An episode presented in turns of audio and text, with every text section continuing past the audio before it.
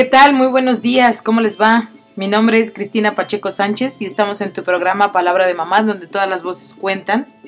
El día de hoy traigo para ti un tema que me parece muy interesante y que yo creo que puede ayudarnos muchísimo en nuestra tarea como mamás, como papás. Recordemos que Palabra de Mamá es un programa informativo que invita a la reflexión y que trata de apoyar esta labor tan importante que es criar, cuidar y formar a nuestros hijos como una experiencia única que podamos no padecer sino disfrutar y que sea una labor de vida que nos permita crecer como personas y de esta manera beneficiar a nuestros hijos, a nuestras hijas y así ir creando un mundo mejor cada quien en su casa. Muchas gracias por sintonizarme por Radio Tecnológico de Solaya en el 899 de FM y a nuestros amigos y amigas de internet por radio.itc.mx. Muchas gracias por sus comentarios. Pueden encontrarme como Cristina Pacheco Sánchez en Facebook. Y bueno, eh, como muchos de ustedes saben, yo soy psicoterapeuta gestal. Eh, aparte de algunos cursos y talleres y hacer acompañamiento eh, durante el embarazo y en duelo gestacional. Bueno, también tengo mi consultorio donde cualquiera que necesite un acompañamiento para sentirse mejor, para saber qué es lo que le está pasando, pues puede hacer una cita conmigo. Eh, si lo necesitan así, pueden eh, llamar para, para pedir eh, una cita. Puede ser que, que, me localicen por medio de mensaje en, en mi perfil de Facebook como Cristina Pacheco Sánchez. Mucha gente lo hace así. Es muy práctico para mí. Entablamos, ahí comunicación y empezamos pues a trabajar. O bien pueden llamar en horarios de, de oficina de 10 de la mañana a 1 de la tarde o de 4 a 6 más o menos en la tarde al teléfono fijo aquí en Celaya, Guanajuato de mi consultorio al 615-6704 para pedir una cita. Muchas gracias a las personas que lo hacen así, gracias por su confianza, gracias por establecer comunicación. Y bueno, Radio Tecnológica de Celaya es una estación eh, cultural cuya misión es informar. Entonces, bueno, el día de hoy, eh, una vez dado mis, mis generales y mi promoción, muchas gracias, eh, es acerca de la filosofía eh, para los niños, cómo podemos eh, o cómo nos puede ayudar acercar a nuestros hijos y a nuestras hijas a la filosofía, si es posible. Hay muchos mitos acerca de la filosofía. Pensamos que es un tema difícil, que es aburrido, que no tiene sentido, pero iba a decir que hoy más que nunca, pero la verdad es que todo el tiempo en toda la historia de la humanidad hemos necesitado tener personas que les guste pensar, que les guste hacer preguntas, que les guste pensar por sí mismos, que les guste pensar con los otros y que así puedan tener un criterio. Todos como mamás y papás deseamos, queremos que nuestros hijos pues tengan una vida plena, que nuestras hijas elijan y se sientan a gusto con lo que, con su vida. Y pues bueno, eh, la filosofía nos ayuda a eso porque nos hace seres autónomos y también nos hace seres sociales que podemos convivir con el otro, con sus diferencias. Y bueno, para hablar más de este tema, para que, para que les sirva a todos, no nada más a los que son mamás y papás, pero bueno, siempre mi intención es hacia maternar en comunidad, hacia paternar. Eh, para todos los que me están escuchando, pues bueno, eh, traigo información acerca de un filósofo que además se ha dedicado sí a los adultos, pero también a los niños. Es un, yo siempre procuro hacer recomendaciones de libros, de personas que puedes consultar, que puedes acceder en la red.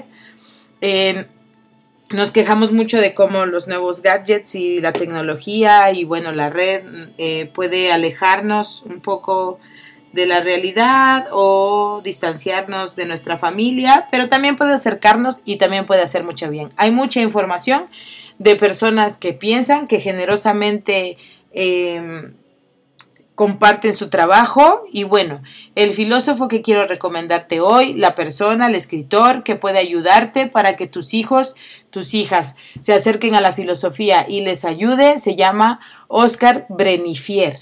Así tal cual, Oscar Brenifier.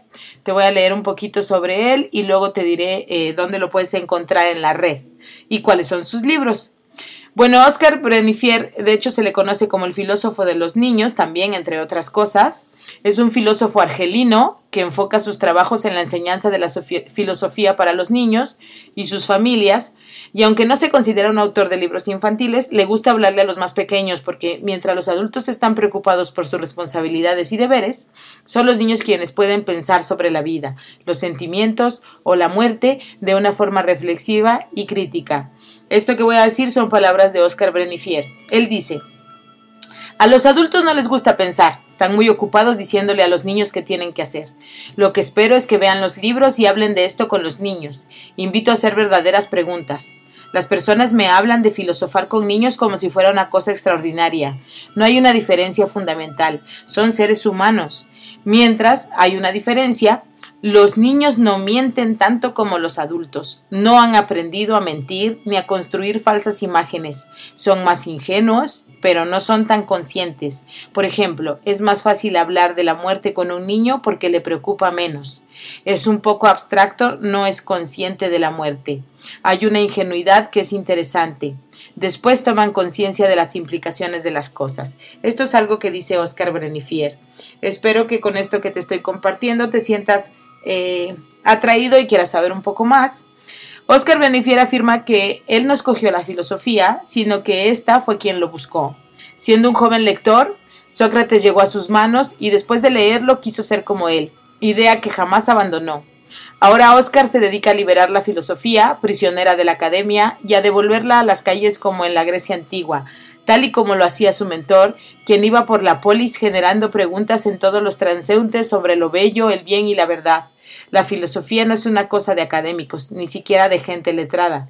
Para él, la filosofía está en todo. Y bueno, yo, humildemente, desde mi lugar, sin tener, por supuesto, la capacidad y los conocimientos de este hombre, pues eh, desde mi experiencia eh, como maestra, como mamá, como tallerista y lo poquito que he visto y, como cuando he acompañado a los niños en cuando he dado talleres de formación de lectores o algunas clases con los niños, la verdad es que eh, sí es un tesoro la infancia en el sentido de que los niños y las niñas están dispuestos a preguntar y quieren ir cada vez más profundo y quieren saber cada vez más y eh, esta actitud de preguntar, de reflexionar, de quedarse en la pregunta en vez de exigir la respuesta, es algo que de verdad puede hacernos mucho bien.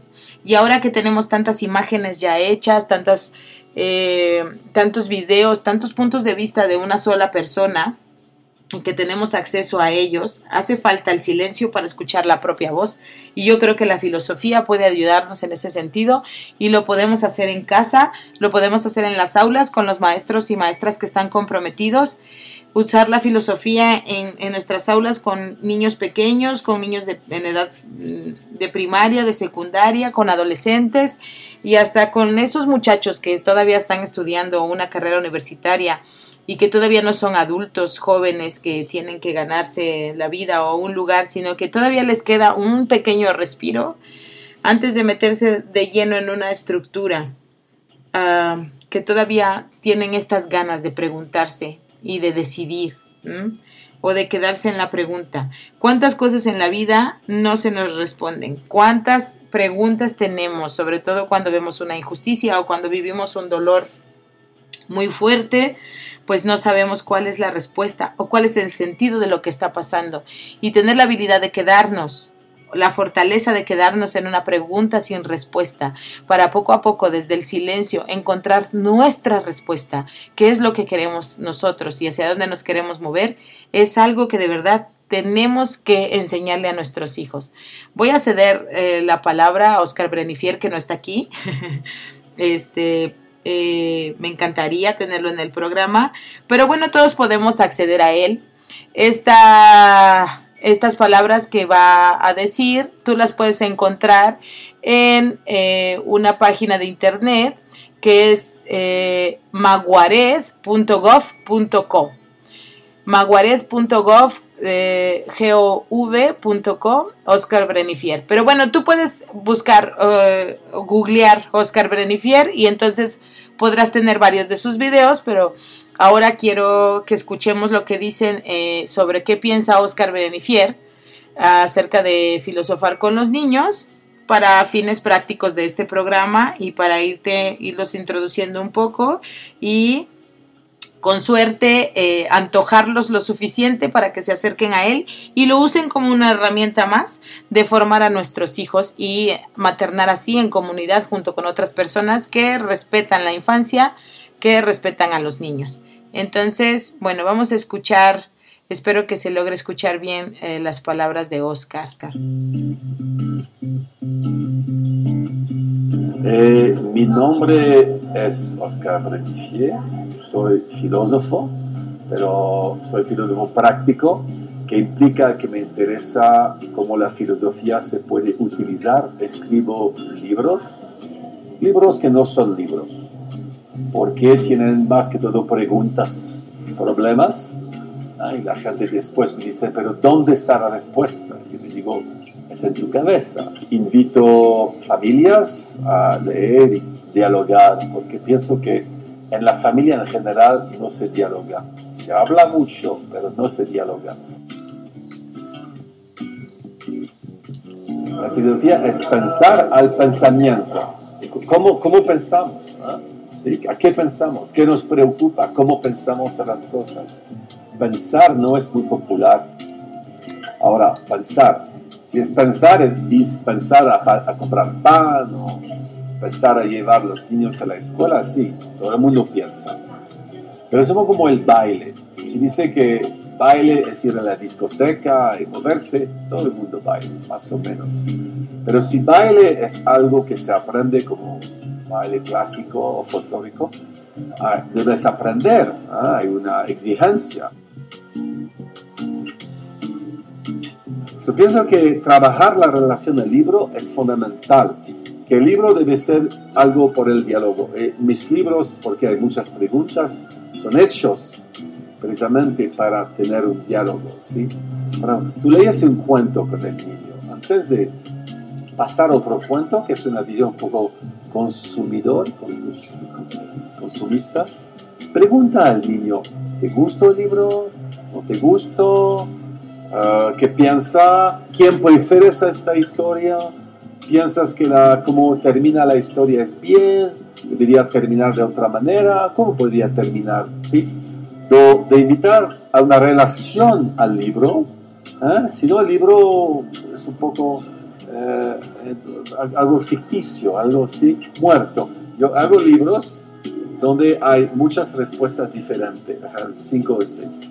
Y la gente dice, pero hay un problema en sus libros, porque yo, yo me fui a la, a la final del libro, no dicen cuál es la buena respuesta, pero dice, digo, ¿pero qué piensas? ¿Por qué piensas que respuesta buena es única. ¿Por qué no? Buenas respuestas. ¿Por qué única? Pero en la mente es lo que llama el trama, brainwashing, lavado del cerebro. Hay una idea que buena respuesta es única.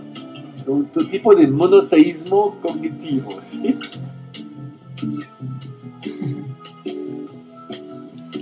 Muy bien, ¿qué opinan de lo que dice eh, Oscar? Que es un poco lo que él plantea que en lugar de dar una respuesta, pensemos cuál es nuestra respuesta y nos abramos a la posibilidad de que haya varias respuestas positivas, varias respuestas válidas, varias respuestas buenas, como él dice. Él habla sobre un monoteísmo cognitivo, le llama, y eh, y, hoy en día de verdad que sí pensamos así, eh, sobre todo respecto de nuestros hijos.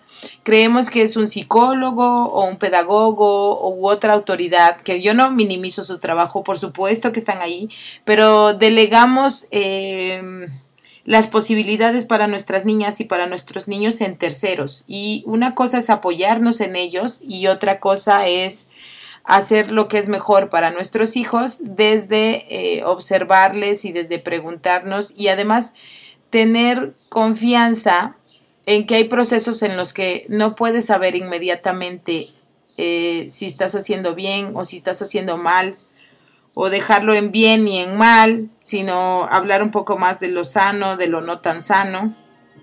Y bueno, Oscar abre mucho eh, la puerta a que nos preguntemos. Y tiene muchos libros, muchos libros para niños eh, que, pueden, que podemos leer con nuestros hijos, con nuestras hijas, y entonces abrir el diálogo. Hay ya muchos talleres e incluso en televisión abierta hay muchos expertos que hablan sobre cómo hablar con nuestros adolescentes, cómo hablar con nuestros hijos, cómo comunicarnos. Y abrir el diálogo pues sí es un arte, requiere de práctica y para mí la lectura sí es una puerta que, abre al diálogo, es, es, una especie de pretexto, es como usar un mediador maravilloso para que se dé la oportunidad de que dialoguemos. Y bueno, algunos libros que ha escrito, Oscar Brenifier de filosofía para niños. Está eh, uno que se llama Ni sí ni no, un libro para entender los grandes contrarios del pensamiento. Y bueno, su, el título pues ayuda a entender, ¿no? Ni sí ni no. Porque muchas veces eh, nos faltan argumentos para responderle a nuestros hijos por qué sí o por qué no. Así que, bueno, te recomiendo este libro, es de editorial SM. Eh, también tiene otro libro que se llama, eh, no sé si este de Pienso, luego existo, es de él. Bueno, yo tengo en, mis manos eh, el libro La verdad según Ana, que es de Oscar Brenifier. También está la felicidad, según Ana. Y bueno, eh, tú puedes buscar en, la red eh, su nombre, Oscar Brenifier. No se pronuncia la R, pero yo la digo para que puedas encontrarlo.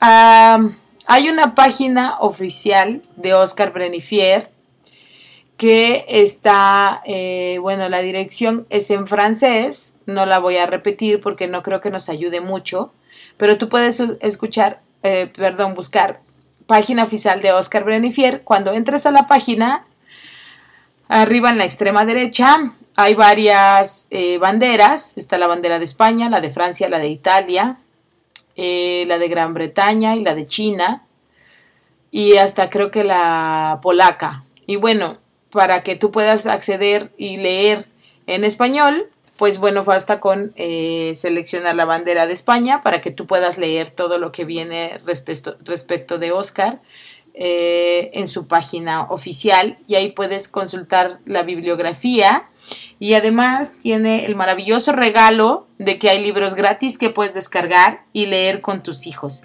Aunque yo siempre te recomendaré, siempre sostendré que es muy importante ir a las librerías y bueno, en vez de estar solamente como que también es muy lindo estar en este mundo de libros y ir escogiendo los que te gustan. Bueno, preguntar si hay, si hay libros de Oscar Brenifier o si no, en su defecto, pedirlos. La verdad es que cualquiera que empieces a leer con tus hijos te va a servir. Bueno, en la página eh, oficial de Oscar Brenifier habla sobre filosofar en primaria. Y bueno, él dice, ¿qué papel desempeña la filosofía en la escuela primaria? Tanto desde un punto de vista favorable como crítico, la mayoría de las personas que oyen hablar de esta iniciativa se sorprenden muchísimo y se plantean la siguiente pregunta. ¿Cómo se puede filosofar con niños de 3 a 11 años? Máxime cuando los jóvenes de bachillerato, cuyos resultados en esta asignatura no son especialmente buenos. Bueno, suele tener problemas con esta extraña asignatura de reputación más que dudosa. Aunque también podemos plantearnos la pregunta de otra forma. ¿No es demasiado tarde para comenzar a filosofar cuando uno tiene 17 o 18 años? ¿Cuántos profesores de filosofía constatan una y otra vez su impotencia al intentar estimular sin demasiado éxito el espíritu crítico de sus alumnos, porque aunque algunos alumnos demuestran cierta facilidad intelectual para la reflexión filosófica, por causas generalmente relacionadas con un entorno familiar favorable a este tipo de actividad, esta circunstancia no suele darse con el resto de los alumnos, para quienes el uso del pensamiento crítico y el desarrollo de la palabra como instrumentos de reflexión constituyen prácticas extrañas e inusuales. Las palabras eh, dice nuestra cortinilla de entrada, las palabras son poderosas, lo mismo hieren que sanan, pero también lo mismo abren que cierran mundos. Usar la palabra como una herramienta en nuestra vida es fundamental porque somos la especie que puede utilizar el lenguaje para crecer, para manipular, para con fines positivos y con fines negativos, pero usar em, la palabra eh, el desarrollo de la palabra como instrumento de reflexión sí, son, sí es una práctica extraña e inusual y es fundamental en todas las familias.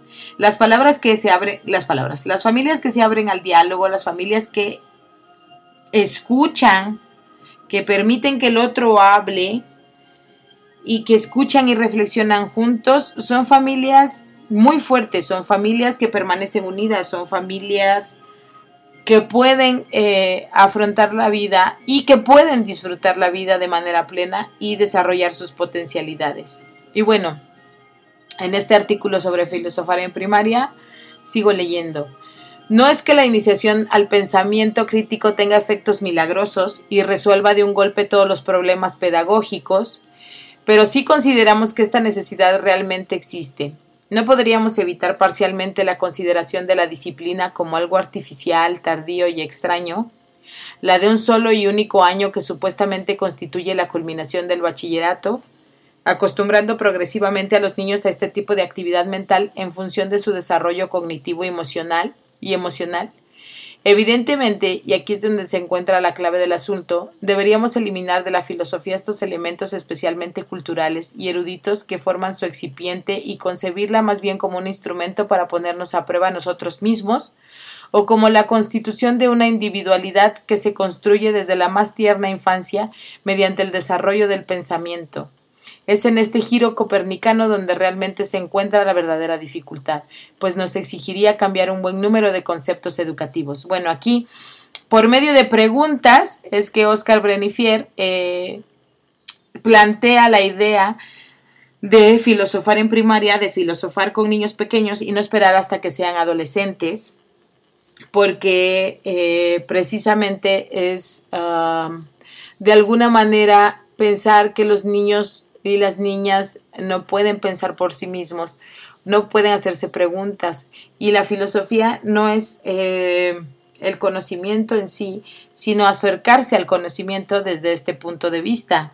Y lo que queremos es eso, que nuestros hijos, que nuestras hijas quieran acercarse al conocimiento en vez de simplemente eh, asimilarlo o, bueno, asimilarlo es bueno, sino eh, memorizarlo como una serie de conocimientos. En realidad lo que queremos, lo que necesitamos, lo sano, es eh, formar personas desde su infancia que se pregunten, que soporten un tiempo de espera sin respuesta y que luego encuentren su respuesta, la que les viene bien. Y bueno, sigo leyendo. Como vemos, nos referimos a un filosofar que se define como una práctica pedagógica y no como una asignatura específica. En primer lugar, intentemos comprender en qué medida podría ser filosófica una discusión con niños, porque la práctica filosófica a menudo se manifiesta gracias al diálogo, especialmente si se trata de confrontar diferentes perspectivas o trabajamos con alumnos pequeños, quienes aún no son capaces de trabajar con soltura por escrito, algunos nos preguntarán si esto no es más que una propedéutica a la filosofía, una simple preparación al trabajo filosófico. Pero desde el punto de vista de la tradición socrática, ¿no es toda actividad filosófica en esencia una propedéutica, una preparación que nunca termina? ¿No consiste básicamente en un insensante proceso de interrogación? ¿No es toda idea particular una simple hipótesis, un momento efímero del proceso de reflexión? Entonces, se filosofa menos cuando se esboza un filosofar que durante una teorización profunda y compleja ¿Filosofa más un, un erudito que un niño de infantil? No es que no estemos seguros, es que la pregunta no tiene sentido. Si filosofar consiste en poner a prueba al individuo, deberíamos admitir que el despertar del espíritu crítico representa una transformación personal más importante que los análisis más brillantes de cualquier filósofo de moda. En este sentido, esta práctica debería comenzar cuanto antes, si no queremos que el niño conciba su vida intelectual como una actividad periférica, como algo exterior a su existencia, fenómeno por otra parte muy frecuente en la institución filosófica y en la educación en general.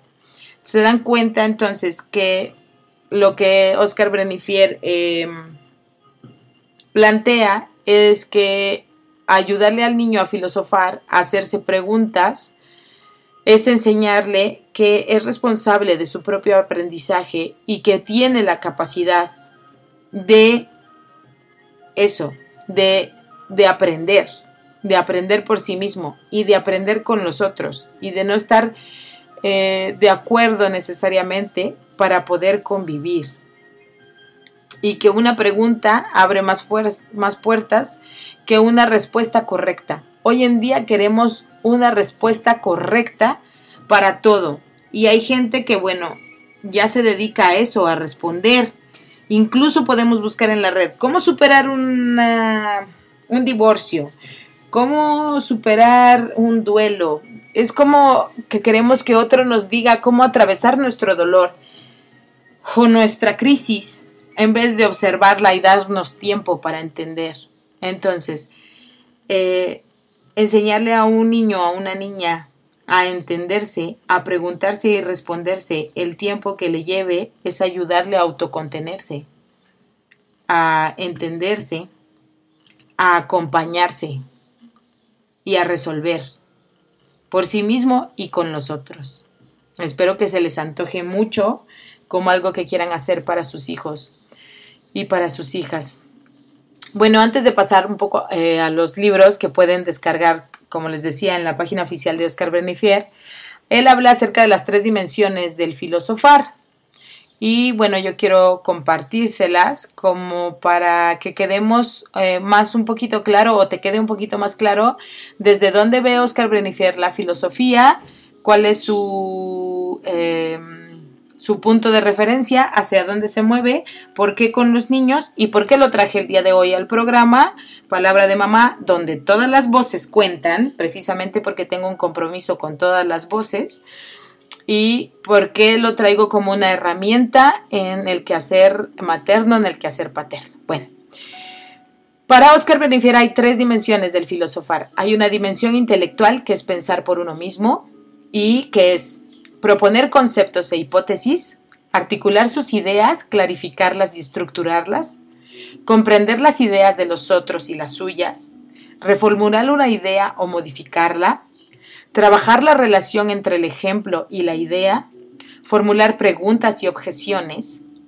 iniciación a la lógica, relacionar los conceptos, la coherencia de las ideas y su legitimidad, desarrollar el juicio, utilizar instrumentos conceptuales y crearlos como error, mentira, verdad, absurdos, identidad, contrarios, categorías, todos estos conceptos, crearlos y verificar que se ha comprendido una idea, todos los profesores, las, las maestras, las personas que se dedican a la educación, no se les antoja que sus alumnos, que sus alumnas pudieran desarrollar esto. A ustedes como personas, bueno, pues esa es una, la dimensión intelectual, de pensar por uno mismo, no que otros piensen por nosotros. Y la filosofía es una manera de entrar allí. La dimensión existencial que es ser uno mismo, que es lo que queremos, ¿no? Yo quiero que mi hijo sea feliz, que se sienta bien, que mi niña sepa quién es y sea feliz con ella misma. Que bueno, a veces no, ¿eh? porque luego vemos lo que ellos están siendo y no nos parece. Pero bueno, partamos de que sí. Y bueno, la filosofía eh, pues ayuda a eso. La dimensión existencial, ser uno mismo. ¿Qué significa? Singularizar el pensamiento y universalizarlo. Es decir, lo que yo pienso y luego llevarlo a, a un contexto universal. Expresar su identidad personal por medio de sus juicios y sus elecciones y asumirla. tomar conciencia de sí mismo, tanto de sus ideas como de su comportamiento. ¿Quiénes no queremos que nuestros hijos adolescentes, que nuestros jóvenes tomen conciencia de sí mismos, de sus ideas y de su comportamiento, responder por ellos, controlar sus reacciones, trabajar su manera de ser y su pensamiento, interrogarse, descubrir el error y la incoherencia en sí mismo y reconocerlo, es decir, acabar con el porque lo digo yo o las amenazas, sino que por sí mismo, sin que haya eh, un castigo o una consecuencia negativa, puedan anticiparla y entonces regular eh, sus acciones ver sus propios límites. Esto es muy importante porque también vamos al otro extremo y les decimos a sus hijos, a nuestros hijos y a nuestras hijas que pueden lograr lo que quieran, que pueden alcanzar sus sueños. Y no, sí tenemos límites. Cuando tenemos un conflicto, dice un maestro que quiero mucho, no solamente tienen que ver las capacidades y limitaciones de, un, de las personas involucradas, sino de la situación. Por supuesto que hay jóvenes y jovencitas que pueden lograr lo que sea, lo que sea en cuanto a sus capacidades intelectuales, en cuanto a su fortaleza humana, pero si están dentro de un sistema violento, si están dentro de un sistema que es violento económicamente para ellos, que tienen que primero eh, acercar la comida a la boca antes que leer y estudiar, no va a ser lo mismo que un muchacho o una chica que tiene resueltas sus necesidades básicas y que entonces puede dedicarse a estudiar. Es diferente, pero aún así, a través de conocerse a uno mismo, sí puedes ver tus propios límites, aceptarlos, verbalizarlos y trabajar sobre ellos. La verdad es que no todos vamos a alcanzar eh, lo que otros ponen como objetivos o como éxitos. Y eso es importante porque muchos de nuestros jóvenes se sienten deprimidos. La depresión es hoy en día una de las enfermedades más importantes a nivel mundial. Es una enfermedad, es una enfermedad que parte de la soberbia porque nos deprimimos cuando no eh, nuestra imagen real no corresponde a una imagen idealizada que tenemos de nosotros mismos, que ya deberíamos haber superado esto, que ya deberíamos haber logrado el otro, y entonces nos deprimimos. Y nuestros jóvenes de verdad tienen como, como, como una ley o como, o como algo que tiene que ser constructos o prototipos o estereotipos que otras personas han construido. Y si no se apegan a ese, se sienten mal y se sienten eh, menos y se apartan y se empiezan a deprimir o hacen locuras para pertenecer porque no se cuestionan si eso está bueno para ellos, si lo pueden lograr y que si de lograrlo estaría bien para ellos. Entonces, podemos evitarles todo ese dolor y todo ese sufrimiento que es real cuando podemos ver nuestros propios límites, aceptarlos, verbalizarlos y trabajar sobre ellos. Y como última dimensión, eh, eh, punto en la dimensión existencial que es ser uno mismo, eh, dice Oscar Brenifier, tomar distancia con uno mismo, con sus ideas y su forma de ser. Qué lindo cuando podemos ver mejor porque podemos tomar distancia de nosotros mismos, observar nuestras ideas y nuestra forma de ser para abarcarnos de una mejor manera, acompañarnos y tomar decisiones más sanas. Bien, en cuanto a la dimensión social, es ser y pensar con los otros, que también nos hace mucha falta. Escuchar al otro, darle su espacio, respetarlo y comprenderlo. Interesarse por el pensamiento del otro, descentrarse por medio de la reformulación, las preguntas y el diálogo. Interesarse por el pensamiento del otro, las discusiones de pareja, las discusiones en la familia, las discusiones en el aula es porque queremos tener la razón, defenderla y argumentarla y nos falta interesarnos por el pensamiento del otro. Descentrarnos por medio de la reformulación, es decir, de las ideas. Sí podemos echar mano de las ideas, no solo de las emociones, de las preguntas y del diálogo. Asumir riesgos e integrarse en un grupo para pertenecer, para crear una relación, para crear una familia, para empezar una relación profesional. Hay que asumir riesgos e integrarse en un grupo. Solitos no podemos, somos seres sociales. Y queremos todo garantizado y eso nos deja fuera. Empezar una relación es asumir riesgos. Comprender, aceptar y aplicar las reglas de funcionamiento. A ver, comprender, aceptar y aplicar las reglas de funcionamiento. Qué hermoso país tendríamos si todos comprendiéramos, aceptáramos y aplicáramos las reglas de funcionamiento como sociedad e individualmente. Discutir las reglas del funcionamiento también. Hay que ver por qué, ¿no? Y cómo vamos a hacer. Responsabilizarse, es decir, modificar el estatus del alumno frente al estatus del maestro y el del grupo. ¿Qué quiere decir esto? Es eh, pues lo que mencionaba hace un momento, de responsabilizarse, responder por el aprendizaje, por el propio aprendizaje. Pensar con los otros en lugar de competir. A ver, voy a decir algo que sé que a muchas personas no les va a gustar y bueno, entiendo su punto de vista. Pero sí creo que hacemos muchas cosas que nos llevan a competir en vez de pensar con los otros. En el sistema educativo que tenemos, aplaudimos a quien eh, y reconocemos a quien sigue las reglas y alcanza los objetivos trazados pero eso no quiere decir que otro que no alcanzó cierto promedio o que no alcanzó cierto puntaje o cierta meta que eh, de manera arbitraria se tomó como punto de referencia, no quiere decir que no ha hecho su esfuerzo. Y no está bueno competir, más bien es pensar con los otros y avanzar todos. Aprendizar, un aprendizaje de la confrontación de ideas y la emulación. También es importante la emulación emular las ideas de otro, las ideas que funcionan.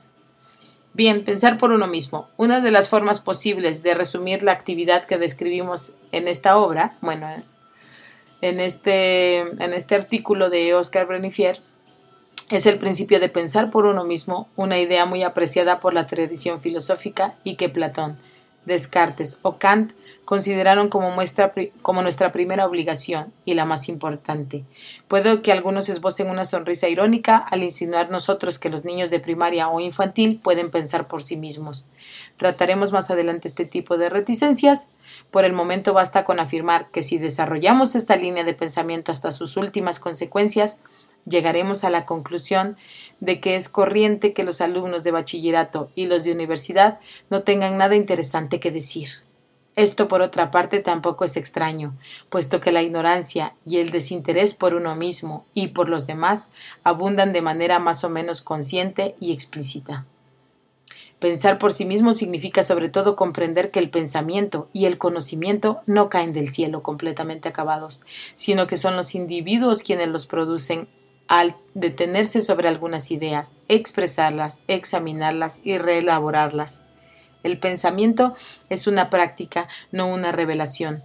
De modo que si acostumbramos a los niños desde pequeños a creer que el pensamiento y el conocimiento consisten fundamentalmente en el aprendizaje y la repetición de las ideas de los adultos, ideas totalmente hechas, es muy poco probable que algún día aprendan a pensar por sí mismos salvo por casualidad. Si actuamos así, estaremos propiciando en el niño una conducta heterónoma e impediremos el desarrollo de su autonomía. Pero aún nos queda una dificultad por resolver. ¿Cómo puede el profesor animar a los niños a que piensen por sí mismos? Y yo pregunto, ¿cómo puede una mamá hacer que sus hijos, que sus hijas piensen por sí mismos? ¿Cómo puede ser un papá? Pues bueno, primero con el ejemplo hablábamos de emular. En vez de pasar directamente al juicio, hablamos un diálogo con nosotros mismos, con nosotras mismas y acerquémonos de esta manera. Quiero pasar a... habla un poquito más acerca de ser uno mismo, de ser y pensar con los otros, como podrás escuchar, eh, y bueno, además, eh, este artículo está escrito el 18 de abril de 2018, es reciente. Eh, como habrás escuchado que leí para ti, y muchas gracias por tu atención, te puedes dar cuenta de que es un lenguaje que podemos entender, que es un lenguaje ligero, que nos lleva a la reflexión de una manera, eh, pues facilita, digamos, ¿no? Como tenemos ya poco tiempo, quiero hablarte sobre los libros gratis que puedes eh, bajar eh, de aquí. Te decía que hay algunos que, que, bueno, yo tengo en físico. Los que yo tengo son de editorial Altea. De hecho, tengo en mis manos uno que se llama La verdad según Ana, ya entrando en materia de cuáles son los libros que podrías adquirir para tus hijos. En este de La verdad según Ana, pues es, es un libro muy fácil de leer porque además está, tiene ilustraciones que ayudan a los niños a identificar una familia normal. Ana es una niña que, eh, que miente, que mintió porque rompió un florero y entonces ella dice que ella no fue, que fue el perro y entra en una serie de mentiras que, de las que después le es difícil salir. Quiero compartirte un poquito un diálogo que tiene Ana con su mamá aquí en el libro que se llama La verdad según Ana de Oscar Brenifier y de Editorial Altea. Dice mamá, ¿pero por qué mientes? Y Ana corresponde, depende de las veces. ¿Y hoy? Pues porque tuve miedo de que me regañara. Dice mamá, pero si nos mientes ya no te tendremos confianza. Y dice Ana, de todos modos ustedes nunca me creen. Mamá responde, ¿qué prefieres? ¿Que te regañemos porque dices la verdad y que confiemos en ti? ¿O que no te regañemos porque mientes y que ya no confiemos en ti? Qué difícil pregunta hace mamá, ¿cierto? Y Ana responde, no sé, prefiero las dos cosas, que no me regañen y que confíen en mí. Mamá dice, pero es que hay que escoger, hija. Ana responde, en un primer momento prefiero mentir y no ser regañada, pero si lo pienso, prefiero que me regañen y que confíen en mí. Mamá pregunta, entonces, a lo mejor está bien reflexionar. Y Ana responde, lo que pasa es que de veras me gustaría que confiaran en mí, pero como me da miedo, creo que es más fácil mentir. Y bueno, como podrán escuchar y darse cuenta, pues abre eh, como decía Oscar en, la entrevista que escuchamos hace un momento, sus libros deja abiertas preguntas. No tienen una respuesta para las mamás. No nos dicen a los papás cómo tenemos que responder o cuál es la respuesta eh, correcta. Deja las preguntas y cada quien en familia podrá discutir. Da para mucho porque yo como mamá pienso y digo, bueno, ¿por qué regañar tiene que ser una opción? A lo mejor regañar no es una opción. Tal vez abrir el diálogo. Y me lleva a otras preguntas. ¿Por qué no siempre puedo abrir el diálogo? Porque a veces tengo que regañar. ¿En qué momento? ¿Cómo me siento cuando empiezo a regañar? Y así podemos ir y venir. ¿De quién aprendí a regañar? ¿Qué significa para mí regañar? ¿Qué significa para mi hijo o para mi hija regañar? y entonces vamos abriendo preguntas que entre todos podemos ir contestando y tener una mejor convivencia. Bueno, los libros que puedes descargar en PDF, en la... Eh, bueno, están en, están en francés, lo voy a pronunciar como se pronunciaría en español, la página, porque no sé cómo se pronuncia en francés y no creo que nos ayude a poderlo encontrar, pero es Institut de Prácticas Filosóficas. Pero si ustedes buscan eh, página oficial de Oscar Brenifier, los llevará aquí y después escogen poderla eh, leer en español. No la tienen que leer en francés. en la parte de los libros gratis aparece eh, la descarga gratuita de, por ejemplo, El arte de la práctica filosófica, Filosofar como Sócrates, la práctica de la filosofía en la escuela primaria, que yo creo que para los que quieren Implementar esto como maestros les ayudará mucho, pero también a los papás y mamás que tenemos hijos en edad primaria, no está de más, no tenemos que ser maestros para o profesores para poderlo leer. explica clarito cómo, cómo lo podemos hacer. Hay otro que me encanta que se llama Sabiduría de los cuentos sufíes. Eh, a través de los cuentos, de verdad, y de las moralejas, ¿cómo podemos aprender filosofía? Apología de la metafísica, sabiduría de los cuentos budistas, Eh, es común el sentido común, día tras día 365 aforismos, la sabiduría de los cuentos zen, el diálogo en clase, cuaderno de ejercicios filosóficos, aprender a filosofar con Nasreddin Hoxha y cuestión de lógicas también, que además viene ilustrado y eh, está escrito por Oscar Benefier, está ilustrado, traducido por Mercedes García Márquez. Eh, y pues bueno, es un libro que personalmente me gustó y que podemos leer con nuestros hijos, se llama Cuestión de Lógicas. Está ilustrado por Jean-Philippe Chabot. Un libro sobre lógica y para qué sirve. Y bueno, voy a leer un poquito. En este libro presentamos las falacias más frecuentes del discurso y del pensamiento, fácilmente reconocibles para el lector. La idea de la puesta en escena es para que nos haga reír, aunque a veces nos den ganas de llorar. Dice, la lógica no siempre tiene adeptos. Aunque la mayoría de nosotros nos consideramos lógicos o reivindicamos la lógica como argumento, transgredimos con facilidad un buen número de reglas de esta gramática del pensamiento, generalmente sin saberlo. Y eh, y es que no es obligatorio que se sigan las reglas de la lógica. La poesía, por ejemplo, y en eso radica su encanto, opta a menudo por la ruptura con las leyes formales de la sintaxis, consideradas como demasiado limitantes y reductoras. Lo mismo ocurre con el lenguaje cotidiano, que por precipitación o por ceguera tampoco cumple con la lógica. Imposible discutir, dice en su página número 6, y entonces ya plantea como una historia o una escena y dice, Matilde es una adolescente con espíritu crítico a la que le encanta escuchar y analizar las palabras de todos los que la rodean, y a veces también las suyas. No sabe por qué algunas frases o expresiones le chirrían, o no la soporta, o la deja perpleja por su incongruencia. La acompañaremos en este pequeño viaje al corazón de la lógica y del absurdo que se dan en el día a día. Entonces es un libro que te recomiendo mucho con tus adolescentes, porque hay adolescentes que no cuestionan mucho, pero hay adolescentes que cuestionan todo y que se creen que tienen la razón, ¿cierto?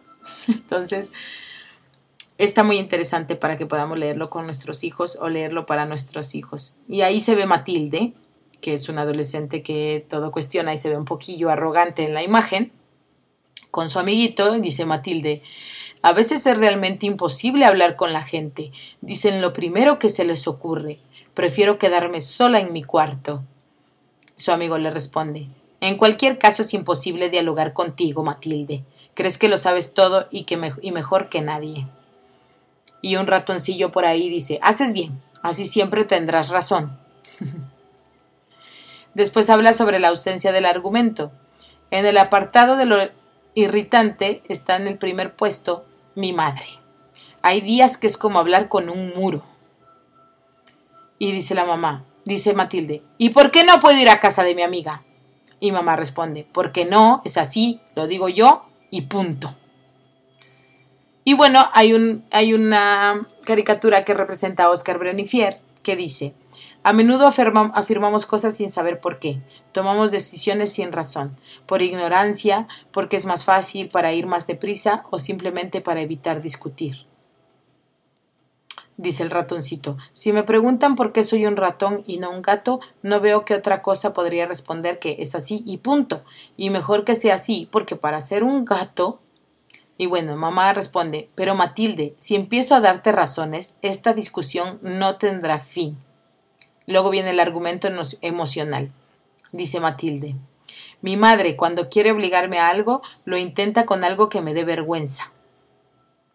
Y está gritando Matilde. No quiero ponerme más este vestido, me lo pongo todos los días.